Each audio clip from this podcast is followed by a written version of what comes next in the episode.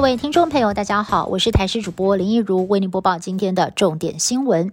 疫情趋缓，不过今天新增一例确诊死亡个案，竟然是在六月底就已经过世、没有通报的死亡个案。指挥中心公告，九月二号死亡案例是在台北市的一名六十多岁男性，按九九三三，五月底发病，六月底死亡。但是家属直到最近要申请慰问金，才发现死者并没有被通报。对此，指挥中心表示，已经请。台北市督导该院申请要确实，台北市卫生局回应，还在和收治个案的北市联医中心院区厘清到底是哪一个环节出了问题。首批的 BNT 疫苗今天清晨终于抵达台湾。总共到货九十三万剂，指挥官陈时中还有代表郭台铭以及台积电前来迎接的台积电慈善基金会董事长张淑芬都到场接机致辞。而陈时中在致辞的时候心情很激动，再三的感谢民间协助。但是有媒体就拍到了这批疫苗在德国准备上飞机前，外观还挂着复必泰简体字的布条。但是当疫苗抵达台湾，机坪上呢就立刻有一名逃勤的人员在。海关上位查验的时候，就快速的钻进了机舱，被外界猜测是不是要趁机把复必泰的布条给拆除呢？对此，指挥中心回应，因为厂商宣传的惯例有张贴非捐赠单位向政府说明的字样，经双方商量底台之后，决定要把布条移除。而指挥中心在昨天也证实了，日前从美国返台染疫的长荣机师基因定序是 Delta 变异株，成为国内机组员首例突破性感染个案。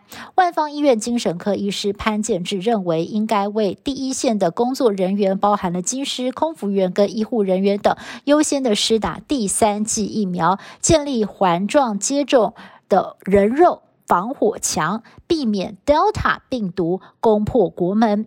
而指挥官陈时中说明，国内的接种规划是在打完第二剂之后，再根据国际的情况再施打第三剂。不过对此呢，潘建志就认为说，关键的第一线人员总数还不到五万人，一个星期之内就能够接种完毕哦。更喊话说，打第三剂来控制疫情，总比实施三级或四级警戒成本低很多。劳动部将在九月份召开基本工资审议委员会，外界关切明年基本工资是否调涨。先前劳动部长许明春才说希望朝好的方向走。经济部长王美花在昨天在接力表态，今年的经济表现良好，基本工资恐怕很难不调涨。不过资方极力反弹，商总在今天特别召开记者会，向政府喊话：疫情已经让业绩雪崩式下跌，现阶段谈调涨基本工资。根本就是雪上加霜。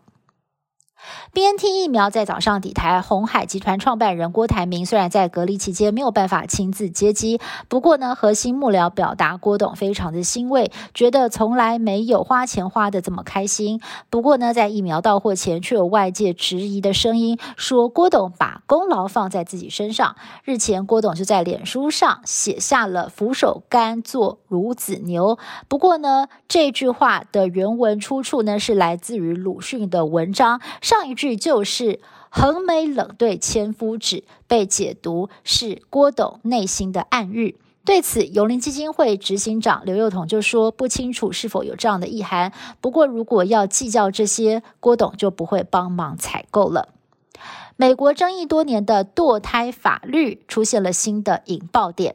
全美国最严格的堕胎法律九月一号在德州正式生效，几乎是全面禁止所有的妇女堕胎，还鼓励民众举报和控告施行堕胎手术的医师或诊所，引发了全美女权团体高度不满。美国总统拜登跟民主党也都表达愤怒，痛批德州的法律已经违宪，扬言阻挡到底。